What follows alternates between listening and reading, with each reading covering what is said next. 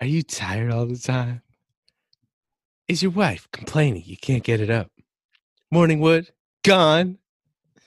Feeling a little depressed, are we? Well, you might need more testosterone. How's that? Oh, you sound like a softie. You definitely sound like you need testosterone in that. Are you tired all the time? Is your wife complaining you can't get it up? Morning wood, gone. Feeling a little depressed, are we? Well, you might need testosterone. Now you sound like you have too much testosterone and you're angry. But how do I want to do it? Are you tired all the time? Are you tired all the time? No, I don't want to be serious. No, it's just a question. You don't have to be serious. Are you tired all the time? Is your wife complaining you can't get it up? Morning wood, gone. Feeling a little depressed, are we? Well, you might need testosterone. There you go. All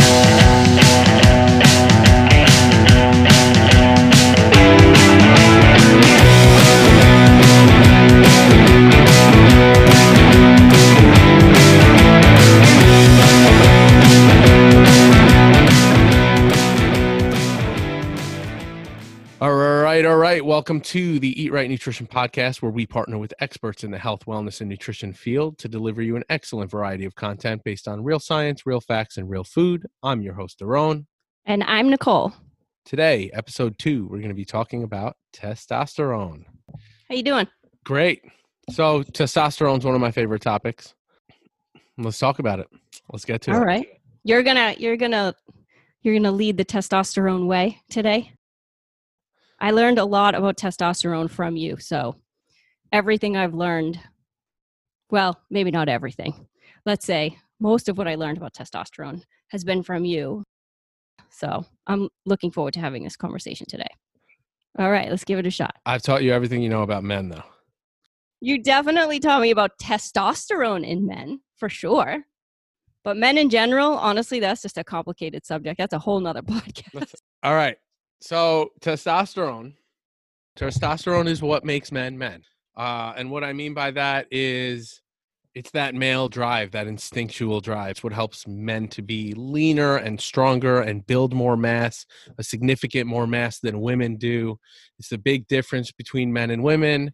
Women have more estrogen and less testosterone. Men have more testosterone and less estrogen. It's the hunter in males that drives them to be essentially men. So today I want to talk to you about the importance of this hormone, uh, what effects this hormone has on your body, and basically how to optimize the hormone.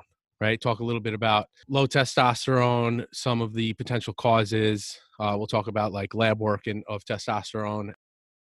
Okay, so testosterone is what makes, put some questions like this. So, testosterone is what makes men men, and in what capacity? Um, yeah. So testosterone is responsible for male sex drive. hmm Testosterone is responsible for uh, red blood cell production. It's responsible for sperm production. It's Mhm. produ- it's uh, responsible for mental acuity. Right. If you've got lower testosterone, uh, you might be feeling some uh, mental fatigue, some poor concentration, a little bit of that kind of brain fog. We'll call it. Put it in quotes.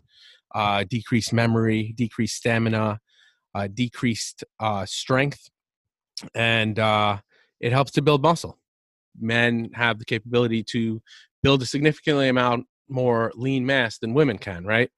So, in that sense, the fact that women lack testosterone or have less testosterone, that's where women are like, oh, yeah, I hate men. Like they're always able to get leaner so much faster and Yeah. build lean muscle, right? And- And that's really the big difference between men and women is me- women do have testosterone, and it's very important for women to have testosterone. They have a lot, a significantly lower testosterone. So it's the testosterone to estrogen ratio that really differs from men to women. Women have higher estrogen, lower testosterone. Men have higher testosterone, lower estrogen. So, both men and women have testosterone and estrogen. It's just the balance of the two that makes us different. Exactly. Now, you know, many people think uh, when we talk about things like testosterone, they they when we talk about steroids, uh, steroids, people think of like, oh well, you know, you just inject steroids and that's what you take. But there's actually a classification of hormones called steroid hormones. uh, testosterone being one of them, progesterone, estrogen, and these hormones are all derived from cholesterol. So it starts with mm-hmm. cholesterol that your body manufactures in the liver. And then from there, cholesterol will go through a cycle of converting into progesterone, estrogen, testosterone. The difference in the conversion is going to depend whether you're a male or a female. Gotcha. So men will convert to more testosterone, women will convert to more estrogen, progesterone. Got it. Well, that makes sense. Well, just like birth control, right? Birth control is Right. usually a form of Nicole, you would know, um, either estrogen, progesterone, right? Some kind of combination of things. Yep. The, that's essentially supplementing with a steroid hormone. You got it. And that's one of the reasons why women that take birth control will sometimes experience low testosterone because it throws the balance of those two hormones out of whack. And that will greatly affect women's health and right. wellness. So, in terms of weight gain, a lot of women will gain weight going on birth control pills. Not everyone, everybody's different. And the dose of those hormones can be different. But most women that I've ever experienced that have gone on birth control pills will experience some type of weight gain. A lot of it is water, but it is because of that imbalance in those hormones that can create that. And they also will experience um, a difficult time with their libido as well. Yep. fat storage, right? So the biggest thing, the difference between men and women naturally is women store more fat. Men tend to not really, right? They build more muscle, they're more metabolically active. If you if you hold more muscle mass, you're more you're burning more calories throughout the day just holding muscle mass. Right. And so you and I have talked about this before the differences of where men and women store body fat. Like for females, we tend to have it more in the lower body and the abdominal area. Um, for men with testosterone issues, where would they be storing their body fat primarily? In the midsection. Yeah, like that bare belly type look. Yeah. So let's get into a little bit of numbers here. Roughly about 40% of men ages 45 and up have low testosterone. And it seems from the research and the trending data that we have is that that number seems to be increasing over time. And the funny thing that I find that I would question that I don't necessarily have the answer to now how many men under 40 or under 45 actually have less less or lower testosterone levels? I would argue that it's probably higher. I The think issue- so too. The issue with data like that is how many times do you go to the doctor and the doctor will by default check your hormone levels? Right. It's something that you have to ask for. When Yeah. you go to the doctor, they'll do your lipid panel, they'll do your cholesterol, your HDL, your LDL, your VLDL, they'll do your blood sugar. They might do nowadays, they're more inclined to do vitamin D, B12 Mhm. they'll do uh, liver enzymes they'll do kidney so they'll do creatinine bun creatinine ratio things like that but that's where it stops they don't generally do hormone testing hormone testing is usually more expensive for your doctor to do and it's not something unless you're complaining about symptoms Right. I was just going to say that. that they'll check and i mean how many people under the age of 45 are really you know really getting going to the doctors checked for something uh, like well that's the thing right if you, you most people go to the doctor when they're sick or when the when the symptoms or the complaints are so um, uncomfortable you know they'll wait till it's really uncomfortable till they go to the doctor i mean most people don't go to the doctor if they have low libido and most people men and women i think will go to the doctor until they're really experiencing some more than one symptom you know like multiple things that are happening before they'll actually go and ask their doctor Right. So I- I would say men should probably get their testosterone checked at the very least annually. yeah Um, so lab work is kind of complicated when it comes to testosterone for men. And what I'll say is your range is I'll kind of round it off anywhere from 300 to 1100, right? Just to give you kind of round even numbers, hmm give or take. So a range from 300 to 1100 is a huge, huge range. Yeah, for sure. part of the reason why it's so complicated is because men operate optimally at different ranges. So let's Mhm. say you go to your doctor, in order to properly diagnose low testosterone, we got to kind of know what your norm is. Part of the problem is that when you go to your doctor, you're not really checking your testosterone on a regular basis if you're under the age of 40 and you don't present with any symptoms. Right. what I say is go to your doctor and get your testosterone checked and let's figure out how we can optimize that testosterone. So you're saying go to get a baseline so that you have at least some idea of where you normally are at, correct? You just get it checked every so often, every six months to a year. Okay. Let's see where you're at. And then let's see if we can optimize that.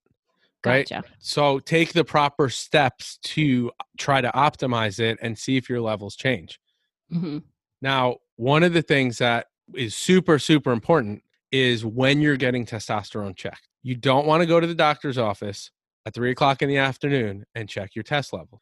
The reason why you don't want to do that is because testosterone is highest in the morning because testosterone is a hormone that's predominantly produced at night when you're sleeping. Interesting. So, see, now from the female side of things, when we talk about testing female hormones, it's the same thing. A female goes through a cycle, right? Our menstrual cycle. So, testing one time in the month to find out if your hormones are where your hormones are can be really confusing if you're trying to figure out if something is off. Like a lot of the times, you have to go multiple times during your cycle to make sure that the cycle itself, the levels are optimal at each of the different points of your cycle. So it's interesting that for a man, it would be very similar in terms of when you test it, I guess. Well, so for women, it's more Right. along the lines of testing at certain times of the month. Right. And you're saying for men, it's important to test at a certain time of the day. Is Absolutely. that what I'm hearing? Yeah. So what you'll find is that your testosterone levels are the highest in the morning, and then they start to taper off later on in the day. Now, if you get a it, if you get in a workout, that's going to affect your testosterone levels as well throughout the day, and we'll discuss that in further. Um, but okay, wait. So then let me ask you this. So is that why men have morning wood? Because their testosterone is highest in the morning? you know what? I don't know. Uh, because well, you would think that makes sense, though, right? Uh, it does, but there's other factors in that as well. There's also estrogen levels and, and different things that play into the morning wood piece. Got it. So you're not going to let me talk anymore about the morning wood. I'm not going to let you talk anymore about wood. Okay. Okay. So, um, morning wood gone, but um, now it's important uh, the way that you're looking at your testosterone because when you go to your doctor, you're going to check your testosterone, and there's going to be a couple of things that you're going to be looking at. You're going to be looking at total testosterone, which is like we said, that's that range anywhere between 300 and 1100. Um, you want to see total testosterone, but what's super important is that you're also seeing free testosterone, testosterone bound to albumin. So it's going to say testosterone, testosterone, albumin, uh, and then also testosterone bound to something called sex hormone binding globulin. Got it. So, So- there's more than just one overall test. Yes, and it's not that the testosterone is different. It's just more so uh, is what is the testosterone bound to. So free testosterone is essentially looking at usable testosterone by the body, and testosterone plus albumin. Some of it you're going to absorb, some of it not. Uh, it's going to be less bioavailable, is what the term that we use. And uh, testosterone plus sex hormone binding globulin. Just think of it as basically useless. If it's bound to sex hormone binding globulin, you're not going to absorb it you're not going to use it so part of the thing is not only what is my total testosterone but how much free testosterone do i have which typically on average your free testosterone would be about 40% of your total testosterone So let's talk about some of the lifestyle components to optimizing your testosterone. Like, what do men need to do and focus on to optimize their testosterone on a daily basis?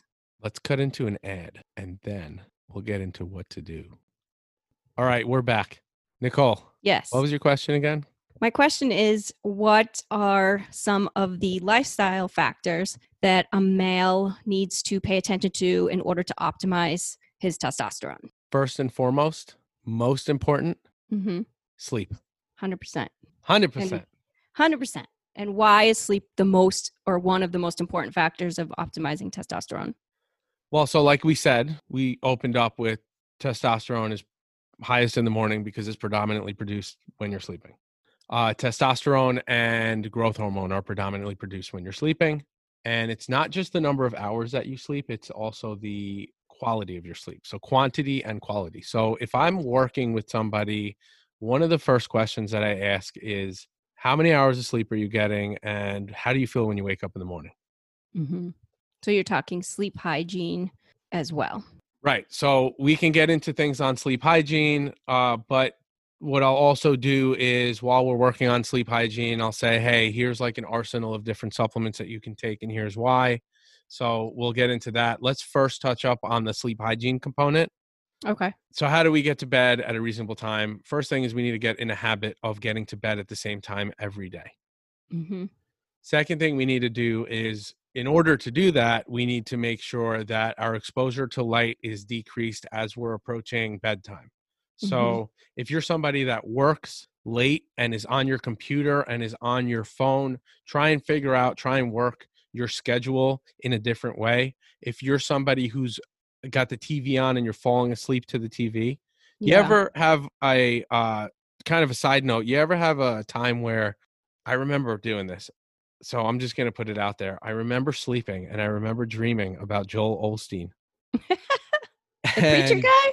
yeah. And I'm like, why am I dreaming about Joel Osteen? I woke up in the middle of the night. I was having a dream. I don't know. We were on like some sabbatical. We were in like Africa or something. And um, the Joel Osteen was in my dream. And I woke up in the middle of the night and Joel Osteen was on the TV. So no way. it goes into your your sleep. Yeah. And um, you don't want to fall asleep. You're not going to get good quality sleep if your TV's on. yeah. I agree So- with that. I I say just don't have a TV in the. I don't have a TV in the bedroom anymore. I know. This was like I- go I back think that's a- ago. Yeah, that's a big one. One, no TV. Two, um, I think the phone replaces the TV. You know, people bring their phones to bed to put next to their bedside for like an alarm in the morning. And so you're more apt to pick up the phone and, you know, check Instagram or whatever, even if it's not work. so TV, don't have a TV in the bedroom. Uh, light, right? So light is the biggest thing. There's the there are the studies coming out of Harvard that'll talk about light and exposure to light. And what we found is that the blue light, that's the reason why we say the TV, the phone, the laptop, the computer, the desktop, whatever it is, there's a lot of blue light involved in that. And the blue light has the biggest effect on your sleep. And the reason why is because of a hormone called melatonin. So, melatonin is a hormone that's produced in response to light. It's think about if we didn't have lights. The sun goes up, we wake up, the sun goes down, melatonin, the hormone is produced, and we are calm and relaxed, and it helps us to fall asleep. But if you're Mhm. constantly exposed to light, your body's not efficiently producing melatonin in the way that it should. So that's why sleep hygiene is important to eliminate light as you're going to bed. So sleep with the lights off. Any little bit of light, like from something that's plugged in, try and get rid of that. Maybe put a piece of tape over it or something like that. Try and just eliminate the stimulus of light because it's going to reduce the amount of melatonin that your body creates. Yeah, I agree. So, what's happening during sleep is uh, a couple things are happening during sleep. You have memory consolidation, you've got movement during your REM sleep. And the way your sleep works is you've got REM cycles and you've got deep sleep cycles. During those REM cycles is when you are consolidating memories. Uh, any type of movement, like if you're exercising and you just learned a new movement, let's say you're working with a personal trainer, you just learned how to squat, you just learned how to deadlift. Uh, one of the important things in terms of uh, consolidating that movement memory is to get adequate sleep and you'll be able to actually learn that exercise and that movement a lot faster a lot more efficiently so you come Mhm. in your trainer's like all right awesome great job you you you crushed this exercise now we can progress your workout and you can work a little bit harder um, Right. your uh, sleep also helps your cortisol regulation which is super important cortisol also aids in thyroid function uh, if you got a low thyroid it lowers your metabolism you store more body fat so you want to focus on that in terms of uh, from a sleep perspective uh, Mhm. and during your deep sleep cycles is when you're producing the most growth hormone. So what's important, like I said, is that quality of sleep, because that Yeah. quality of sleep is going to put you deeper into that deep sleep cycle, and you're going to get the most bang for your buck in terms of that hormonal output. yeah. It's all about recovery, right? All about recovery. um, so now there's an exercise piece too in terms of sleep hygiene. Mhm. because exercising on a regular basis during the day, maybe not too close to bedtime, if you can, uh, Mhm. exercising helps you to fall asleep at night. 100%. Yeah, if you ever notice, especially like during this time, COVID 19, people working out less frequently are having a harder time sleeping. Yeah. And part of the reason is because they're less physically active. So if you're more physically active, that's going to help you to fall asleep when you're supposed to 8, 9, 10 o'clock. If you're Nicole, you fall asleep at 6 p.m. But I try to call her and it's just non, non, nope. Talk to you tomorrow. Well, I need my sleep. We've talked about this. We've talked about this so much. I am definitely someone who needs at least eight hours. I mean, that's that's when I feel my best. So I mean, so I'm like a set like seven hours my bare minimum. but I mean, come on, you go to sleep at like eight thirty. I'm like, oh shit, I need Nicole, and you're not around. I always respond first thing in the morning, which is the funny thing because I get up at like that's because I get up so early too, and you're usually asleep when I text you in the morning because you sleep a little later. Yeah, so you respond while I'm dreaming. Yeah. Um, so exercise. Now, exercise, there's another piece to testosterone as well when it comes to exercise, because depending on the type of exercise that you're doing and how strenuous it is and, and how much muscle tissue you're breaking down, mm-hmm. that's going to have an effect on your testosterone production and your growth hormone production. So mm-hmm. intensive exercise, things like squats and deadlifts, and even, you know, doing bicep curls, tricep extensions, anything that is muscle, um, inducing or muscle stimulating, things like that, those are going to affect the output of testosterone and growth hormone. Those are going to help to elevate testosterone and growth hormone. Now, your larger muscle groups are going to give you the most out of that workout. So if you're doing heavy squats, heavy deadlifts, that's like full body, you're working a ton of muscles, you're going to get the greatest hormonal output from something like that. Uh, and the reason mm. why you're getting at a cellular level what's happening, and the reason why you're getting that from resistance training specifically is because resistance training forces uh, DHEA, which is a hormone created in the body.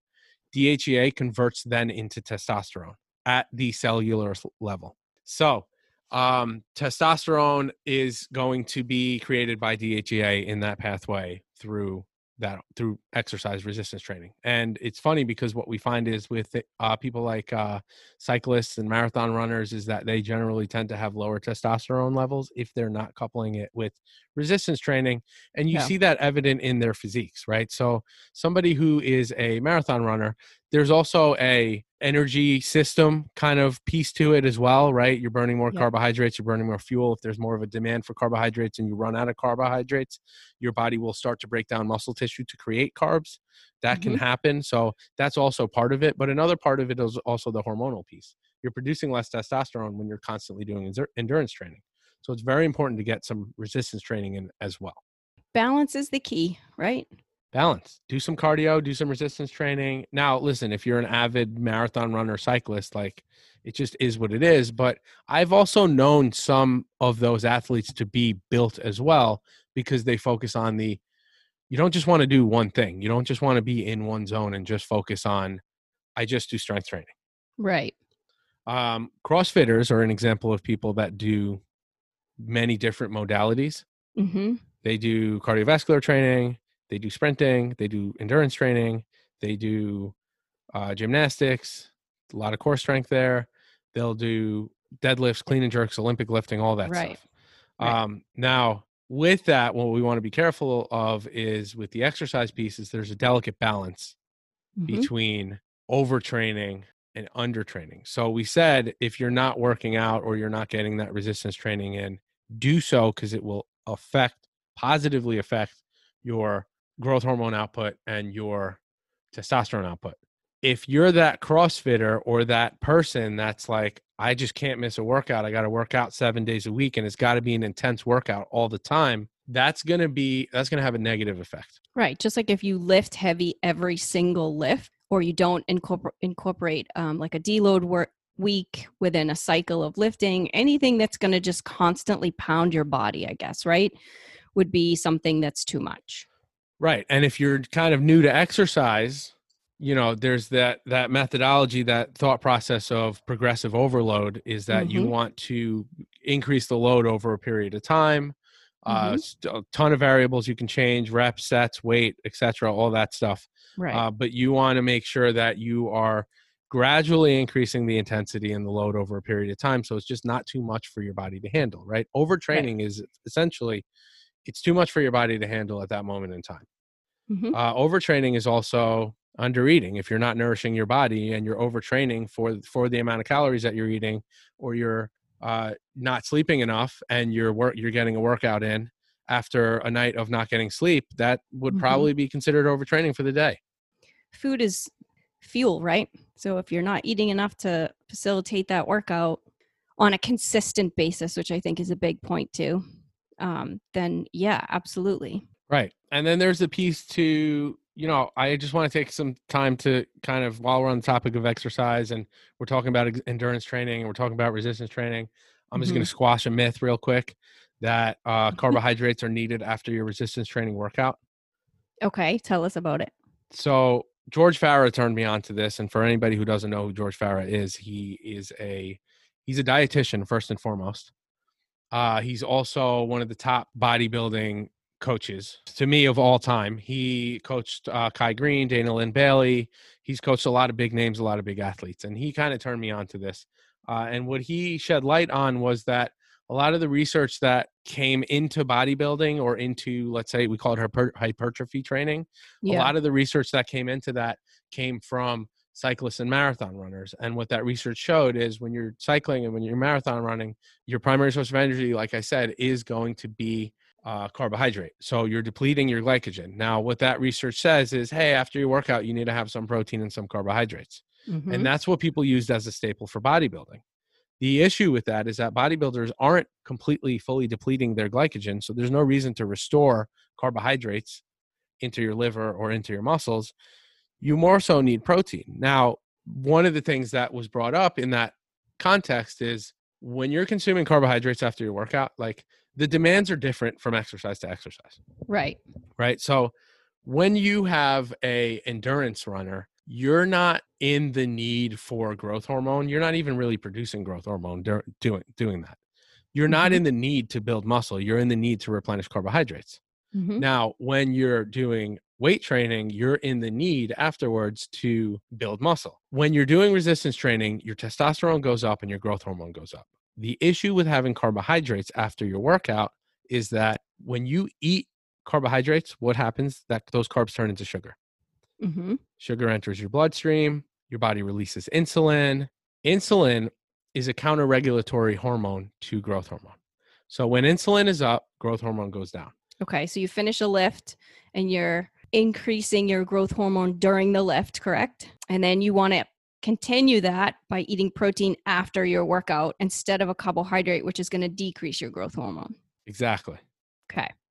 So you want the effects from growth hormone. You don't want to blunt the release of growth hormone after your workout by Mhm. consuming carbohydrates. Mhm. So, with that being said, after your workout, if you want to optimize your metabolic effects, just eat protein. Right, which is why we recommend protein shakes primarily as a post workout meal. So have have some type of fast digesting protein is fine, or even sometimes if you want to just go home, have right. So let's talk about primary source of protein, which is something that I Mhm. often talk about. Uh, meat, fish, poultry, dairy, and egg. Right, those are the primary sources of protein. Yep. Uh, so you want to have something like that, and dairy being a whey protein shake. Uh, if you're vegetarian, vegan, whatever, maybe do a plant based protein. Love it. Uh, in addition to that, the other thing too is, you know, if while we're talking about hormones and we've talked about sleep, increasing growth hormone because growth hormone increases while you're sleeping. If you consume a ton of carbohydrates before you go to bed, that's also going to affect that because again, insulin is counter regulatory to growth hormone. Yeah, exactly. Anything else habit wise that we didn't touch up on in terms of, you know, just Sleep. lifestyle factors? No, I just uh, stress, sleep, food, and exercise. Those are our, our big four, right?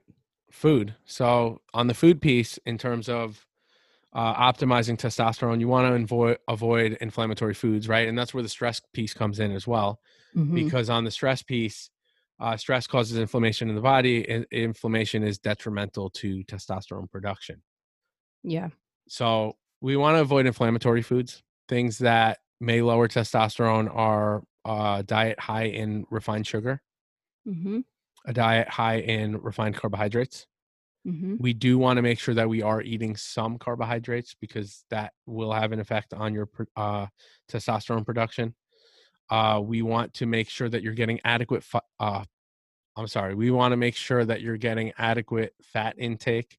We also want to make sure that you're getting the right type of fat. Mhm.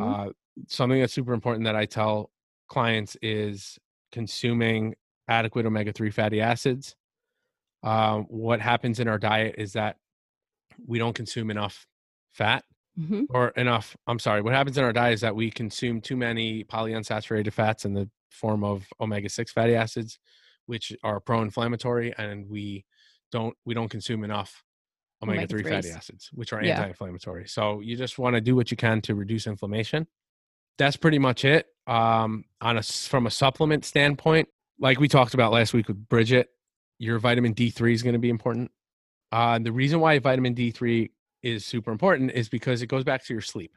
We've heard of tryptophan, right? Yeah, that's the turkey on Thanksgiving when I get tired after eating turkey. Isn't that in turkey? Yeah. So you consume turkey. Turkey is high in the amino acid tryptophan. Although, arguably, I'd say you probably just fall into a food coma and it's not so much about the tryptophan. The reason why it's not so much about the tryptophan is because your body has to convert tryptophan into what's called 5 hydroxytryptophan Mm-hmm.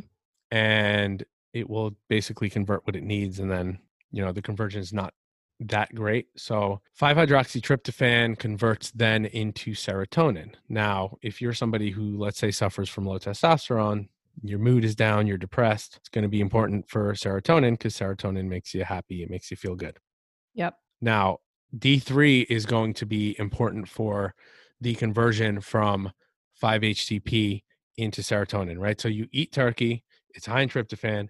Tryptophan tryptophan converts into 5-hydroxytryptophan, which vitamin D is needed to convert that then into serotonin.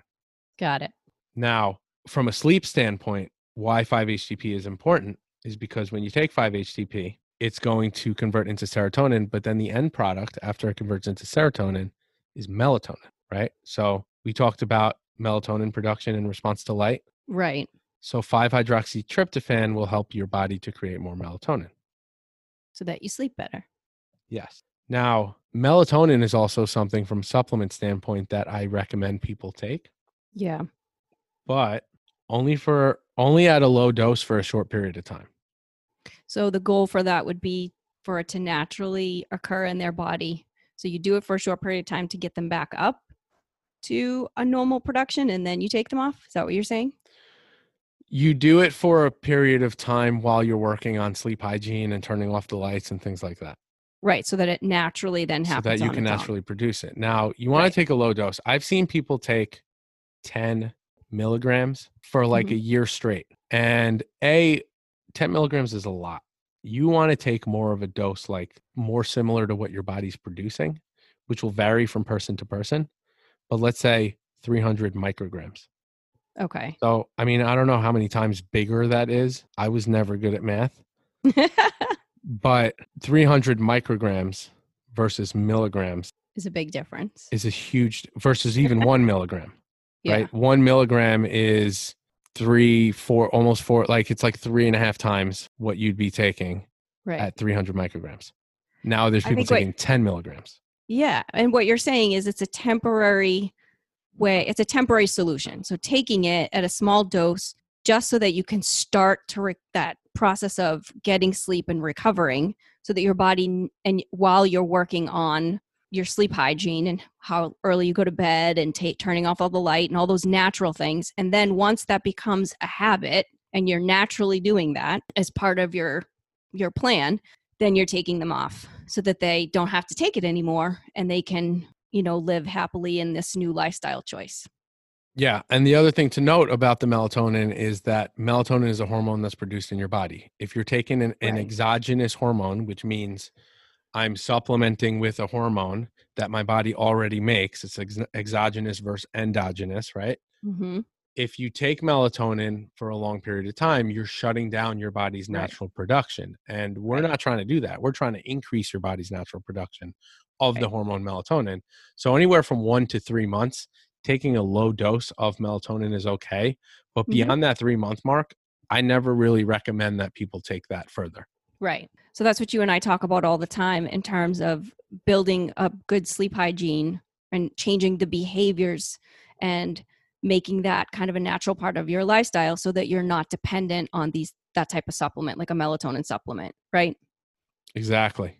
In regards to yeah, whatever. Anyway, um, so there's melatonin. Now there's also magnesium.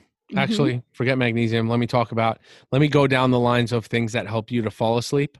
Okay So 5-HTP, uh, vitamin D3 because it's important for the conversion. So if your vitamin D levels are low, it's important to know at what dosage you need vitamin D to make sure that you're sustaining good, healthy vitamin D levels. Uh, your 5-HTP, you can supplement with 5-HTP. That's going to turn into melatonin, help your body produce it. Um, your melatonin is going to help you to fall asleep. Uh, valerian root is an herb, also helps you to fall asleep. So that's something that you can use in your arsenal uh, Mhm. while you're working on those sleep behaviors and that what we call sleep hygiene. hmm If you're having trouble staying asleep, you're interrupting your deep sleep. So if you're having trouble staying asleep, I usually recommend to do a magnesium supplement. hmm Now, the type of magnesium is very important because typically when you go to the supermarket or you go to CVS or you go to Walgreens or wherever you're going, you'll mostly find magnesium oxide, which has more of a laxative effect. What you want is a magnesium glycinate and you want or a magnesium malate. I for sleeping purposes, I opt towards magne- magnesium glycinate because it's bound to the amino acid glycine, which has a sedative effect. So, magnesium. Magnesium is my favorite. I've been taking it as part of my even part of my gut healing because it helps me sleep, which when you sleep your gut functions better, you can absorb food better. It's just a whole cycle of excitement. it's epic, Daron. It's epic. Uh, and magnesium is something that we're typically deficient in. Now, listen, magnesium has 300 metabolic functions in the body. It's super important for a lot of things. And Yeah. magnesium is something that we're deficient in because of farming. hmm Uh, what I've learned about magnesium is magnesium comes from soil. So you'll find it in a lot of leafy green foods. hmm Uh, you'll find it in kale, spinach, things of that sort. But the Yep. issue is Our two soil. issues. Two issues. One, the bioavailability of that. Uh, so in certain foods, you've got things like phytates and oxalates that are bound to certain minerals that make them hard to absorb. Yep. Uh, and in addition to that, over farming Yep. affects the amount of magnesium taken from the soil. Yep. So what happens in this country is anyone for anyone who's ever taken a history class probably has learned about the concept of crop rotation and the Mhm. fact that you leave a portion of the soil to rejuvenate its minerals. Now the issue is that we overfarm and we overproduce food probably partly because of overpopulation and we just constantly have to push out food and use the soil. So the Mhm. soil is less mineral dense. So the foods that we're eating are lower in magnesium, which is what I think is part of the reason why many people are uh, deficient in magnesium. So, magnesium super important to take. Uh, either glycinate or malate is is going to be really what what I recommend in terms of taking magnesium. Um, GABA also is something that I'd recommend if you're having trouble falling asleep. The only issue with GABA is that what we find is in some people, it's not worth it to take more because your body regulates how much crosses into the blood brain barrier. Mhm. So it's not really something that is going to necessarily work for everybody. right. Your body's going to absorb what it needs, and that's going to be the end of it. Right. Um, but that GABA, that valerian root, that melatonin, 5-HTP, that's going to help you to fall asleep. And then from the staying asleep aspect, if you're having trouble staying asleep, I usually say, okay, well, let's use a uh, magnesium supplement. Supplement, and usually it's probably going to be a glycinate. Yeah. I, I think that's fantastic. Good info, Um, babe.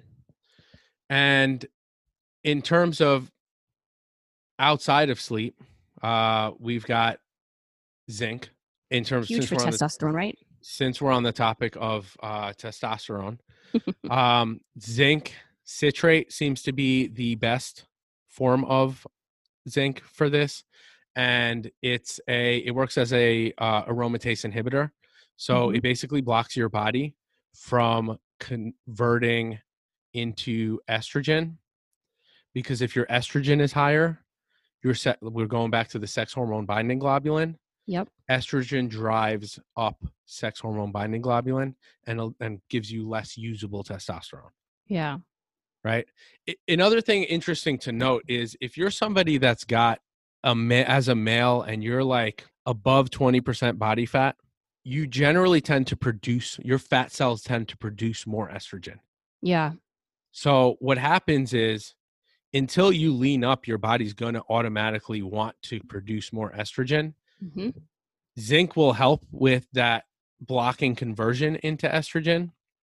Um, but we really got to try and focus on leaning up so that we can produce less estrogen because, like we said, having more estrogen increases your sex hormone binding globulin, which decreases the efficiency of the testosterone, your total testosterone, because you don't have as much free testosterone. Right. So again, that cycle. People, I feel like sometimes people just focus on like the one aspect, like I have low testosterone, and that so they focus on increasing testosterone, but they don't realize the cycle of things that lead up to the body's ability to increase testosterone. All the things that you need to do. We talk. We've already talked a bunch about lifestyle, but that's the most natural way. You know, and people need to make the prior make it a priority. You know, sleep getting their strength training in, eating the right foods. I mean, this is the stuff you and I talk with clients about so that before they even go to the doctors, they can change a lot of this stuff by just changing their lifestyle, correct? Yeah, that's pretty much it. Um, but you know, just just to kind of recap, Yeah, let's go through the basics.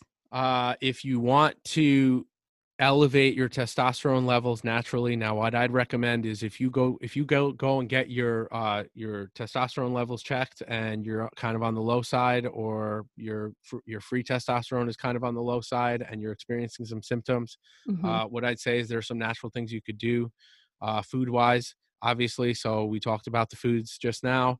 You want to make sure that you're getting some resistance training in. You want to make sure that you're getting sleep. If you're not currently sleeping enough, supplementing with something. A, supplement with vitamin D3 so your body can convert more into melatonin. Uh, take some 5-HTP. Uh, take some melatonin at a very low dose. Mhm. Melatonin, I don't recommend. I recommend anywhere from one to three months, and then I say, hey, stop using it off. and and make sure that you've worked on the time that you're taking the melatonin Mhm. you've worked on your sleep habits Mhm. um so you've gone to bed at the same time you've worked your sleep hygiene you've turned off the tv you don't have a tv in the bedroom you turn off the lights you stop working at a certain time that's going to be super important. Uh, but melatonin is something that you can use while you're working on that uh, sleep hygiene. Magnesium is going to help you to fall uh, not fall asleep sorry magnesium is going to help you to stay asleep. Uh, valerian root something that you can take and uh, GABA, which is gamma amino butyric acid, is something that you can consider supplementing with as well. Uh, in terms of testosterone and, and not aromatizing more into estrogen, zinc citrate is going to be something that you might want to take. You want to take a very low dose of that. You want to take the, the RDA for zinc is about 40 milligrams. I'm not sure where, where my head is at in terms of is that enough? Is that not enough? Uh, but I wouldn't supplement with more than uh, you know, maybe anywhere between 20 and 40 milligrams is usually what I'd recommend for something like that. And uh,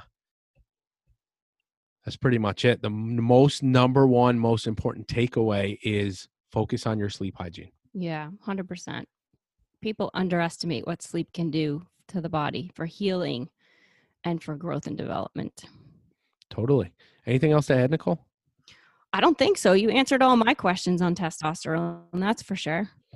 Um, and I think everything that we talk about with clients in terms of, you know, I'm, you know, I like lifestyle changes. I'm a huge pusher of all of the things that you just mentioned, both for men and for women, um, or my male and female clients. Like you have to start with the basics. That's why I call them the basics. You have to make sure all of those things that we, we just talked about are a priority in your life, are balanced, and then you can move on to you know other aspects if that stuff doesn't help because there are situations where that may be the case um, but i i really work with clients to create lifestyle change so that they know that they're getting the most of some of these simple i think they're simple things to change but obviously that can they can they can be hard to do when life gets crazy and busy Yeah. Um, you know, from a po- coaching side of things, you definitely want to focus on, you know, a lot of that. Um, all right. So that concludes episode two. Ladies and gentlemen, thank you for listening. If you like this content and you want to hear more of it, click subscribe, share it with your friends, and don't forget to follow us on Instagram at Eat Right Nutrition. That's E A T R I T E, right spelt like Aid. Thank you very much.